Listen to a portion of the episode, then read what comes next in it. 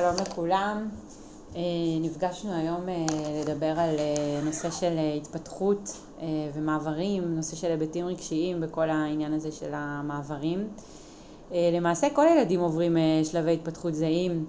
כן, החיים מזמנים מעברים התפתחותיים, משהו שהוא מאוד אוניברסלי, שהוא חלק מנסיבות של החיים. כלומר, בתוך מערכת החינוך יש לנו מעבר לכיתה א', ומעבר לכיתה ז', מעבר לחטיבה, ובאמת בנושא הזה אנחנו רוצות להתמקד. התמודדות טובה בעצם במעברים, היא מחזקת את הדימוי העצמי, ובצורה הזאת היא מאפשרת התקדמות בהמשך החיים. מעבר יכול גם ליצור איזשהו מצב של לחץ, ולכן מאוד מאוד חשוב לקראת מעבר לדעת איך אנחנו נערכים אליו, להיות מודעים בעצם למכלול השינויים שיכולים להיות, ומתוך כך לחשוב איך אנחנו פועלים קדימה. אז אנחנו נתמקד במעבר לכיתה ז'. אז המעבר לכיתה ז' הוא מעבר מורכב מכמה סיבות, ואנחנו ננסה להתייחס לכמה מהם. הנקודה הראשונה שאנחנו מדברות עליה זה אווירה שונה. בתי הספר היסודיים הם קטנים יותר, משפחתיים באווירה שלהם, קרובים למקום מגורי הילדים, הם מקיימים קשר עדוק עם הקהילה. זו הנקודה הראשונה שצריך לשים לב אליה, שהילדים עוברים אה, מיסודי לחטיבה. הנוס... הנקודה השנייה זה גודל ומרחק. החטיבה לרוב, לא כולם, אבל לרוב היא רחוקה עבור רבים מן הילדים, ממקום מגוריהם, מן הקהילה אליה הם שייכים, גדולה פיזית ומספרית פי כמה מבית ספר היסודי. ההתמצאות בה היא מורכבת, אפילו ברמת התפקוד היומיומי, להכיר איך הבית ספר בנוי, איפה נמצאת המזכירות, ההנהלה, הכיתות.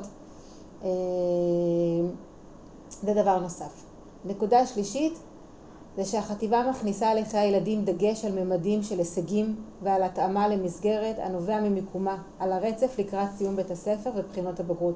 זה פחות מוכר לילדים שמגיעים מבית ספר היסודי, וזה מדגיש יותר את הסוגיות שהם צריכים להתעסק בהן ולהתאים את עצמם. וזה באמת גם קפיצה מאוד משמעותית ברמת הלמידה. הדגש, הדגש הוא על בעצם הצד הלימודי, לכוון לבגרות. צורת הלמידה שונה, סוג הלמידה שונה, נכון? זה משהו שהוא חדש לילדים, שגם אליו הם צריכים להתרגל בנוסף לשאר הדברים. נקודה נוספת שאנחנו רוצות לדבר עליה זה חברה חדשה. ילדים שמגיעים מבתי ספר אה, אה, יסודיים, הם מגיעים מכמה בתי ספר, הם צריכים להכיר אה, חברה חדשה, ילדים חדשים, אה, ובנוסף לזה הם מסיימים כיתה ו' בדי שהם היו הבוגרים של בית הספר, ופה הם חוזרים של להיות הקטנים. הקטנים, בדיוק. דבר נוסף זה מחנך. מחנך ביסודי הוא מחנך שנמצא הרבה שעות, נמצא בקשר רציף, כמעט כל הם פוגשים אותו. כל המקצועות כמעט הוא מלמד אותם. נכון, וכשאתה מגיע לחטיבה, אתה פוגש את המחנך למעשה. במקרה הטוב בתחילת היום, לשעה אחת, ואחר כך כבר נכנסים אה, מורים מקצועיים, ככה שזה פחות קשר שהוא, אה, שהוא אה, רציף. אה, דיברנו על זה כבר מקודם, אבל זה גם שוב נושא... אה, נקודה נוספת ששווה לדבר עליה, זה שברבים בתי ספר היסודיים חלק ניכר משעות הלימוד נעשה בקבוצות עבודה קטנות. ובעוד שבחטיבה רוב השעות ההוראה הן פרונטליות. ולכן גם זה שונה בקצב ההוראה וברמת הלמידה. גם הצורה שבה המורה מלמד, לכל מורה יש בעצם את הדרך שלו, את שיטת הלימוד שלו, וגם לזה צריך להתרגל. זאת אומרת...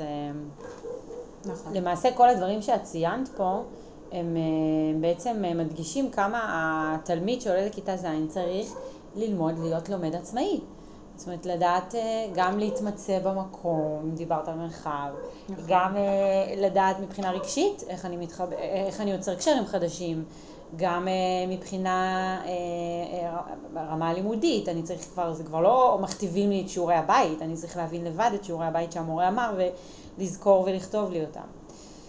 ואולי, את יודעת, את, את מחברת אותנו גם באמת אה, אה, לעוד נקודה, שבעצם זה, בנוסף, זה תקופת אה, התבגרות. זאת אומרת, הם כבר עוברים מהשלב של יסודי לחטיבה, הם גם עוברים לשלב מהילדות לתקופת, תחילת תקופת ההתבגרות אפשר להגיד, שזה גיל שבאמת מתאפיין בעצם בשינויים גופניים, חברתיים ורגשיים, המון שאלות על זהות והגדרה עצמית, יש הרבה בלבול, עוצמות רגשיות ככה מאוד משמעותיות וחזקות. אפשר להגיד שהתקופה הזאת הילד חווה איזושהי התפתחות בשלושה רבדים. התפתחות גופנית, גופו של הילד מתפתח, הוא מתחיל לגלות את המיניות ולהתעסק בה. התפתחות חברתית, החברים הופכים להיות בעלי ההשפעה, זאת אומרת אם עד עכשיו ההורים אמרו לי מה אני עושה, יותר הקשבתי להורים, יכול להיות שעכשיו בעלי ההשפעה יהיו יותר קבוצת השווים, קבוצת החברה בכיתה.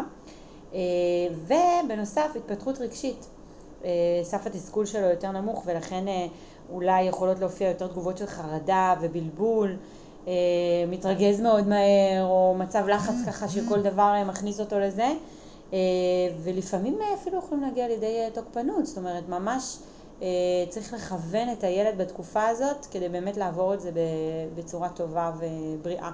נכון. ולמי ש... מי שלמעשה יכול לעשות את כל ה... לעשות את הגשר הזה בתקופה הזאת זה ההורים. זה פה את אומרת איפה ההורי במעבר. איפה ההורים, נכון. כי גם כמו הילדים, גם ההורים שונים באופן שבו הם חווים את המעבר, ו... ויש להם תפקיד מאוד חשוב, מאוד מאוד חשוב. תפקיד ההורי במעבר הוא תפקיד חשוב ביותר, בגלל שההורי נמצא בקודקוד. אנחנו מדברים על זה הרבה בבית הספר, שיש למעשה משולש, בית ספר, הורה, ילד. ואם ההורה, ההורה מתווך עבור הילד את בית, את בית הספר, ועבור בית ספר את הילד. Mm-hmm. אז ככל שהשיתוף הפעולה של ההורה יהיה של אמון ושל הסתגלות, ככה גם הילד יקבל את זה. ואם ההורה יביא דווקא את הצד ההפוך, אולי המטריס, פחות מעמיד בית הספר, זה יעבור גם לילד. אז זה חשוב לשני הכיוונים, גם מול בית הספר וגם, וגם אה, מול הילד. אז בעצם, אם אנחנו עכשיו אה, מכוונים ככה... אם אנחנו רוצים לתת טיפים להורים מה כדאי לעשות, איך, איך נכון לעשות את זה? אז, אז אה... בעצם הורה שעכשיו הילד שלו לכיתה ז', הבת שלו, הבן שלו עולים לכיתה ז', אז איך לעזור באמת במעבר הזה? זה, זה באמת לראות איך הילד מרגיש, מאוד מאוד חשוב. אה, ככה, אם, אנחנו, אם אתם מרגישים שהילד שלכם חושש מהמעבר, אז, אז לשוחח איתו. גם אם אתם לא מרגישים שהוא חושש, גם בכל זאת, לפתח, לקבוע איזושהי שיחה, לדבר על זה, להסביר שיש רגשות טבעיים לקראת מעבר. להציף את הדברים, לא... להציף את הדברים, בדיוק. לאפשר לו להביע אותם נכון. בצורה חופשית, לתת לו תחושה שאנחנו מאמינים בו וביכולות שלו, ושאנחנו תומכים בו. אפשר אולי גם להיזכר באיזה שהם שינויים שהיו בעבר, מעברים שהיו בעבר, גם אם הם היו מוצלחים, אז אפשר באמת לקחת מזה כוח, שהנה היה מעבר שהוא היה חיובי וטוב, והתמודדנו בו בהצלחה, אפשר ללמוד ממנו, ואם זה מעבר שהיה פחות מוצלח, אז גם משם אפשר ללמוד, זאת אומרת, לחשוב איך, איך דרכים שיכולים להפחית מהלחץ, אפשר ממש לעבוד על זה. גם חשוב לראות את המקום אולי לפני.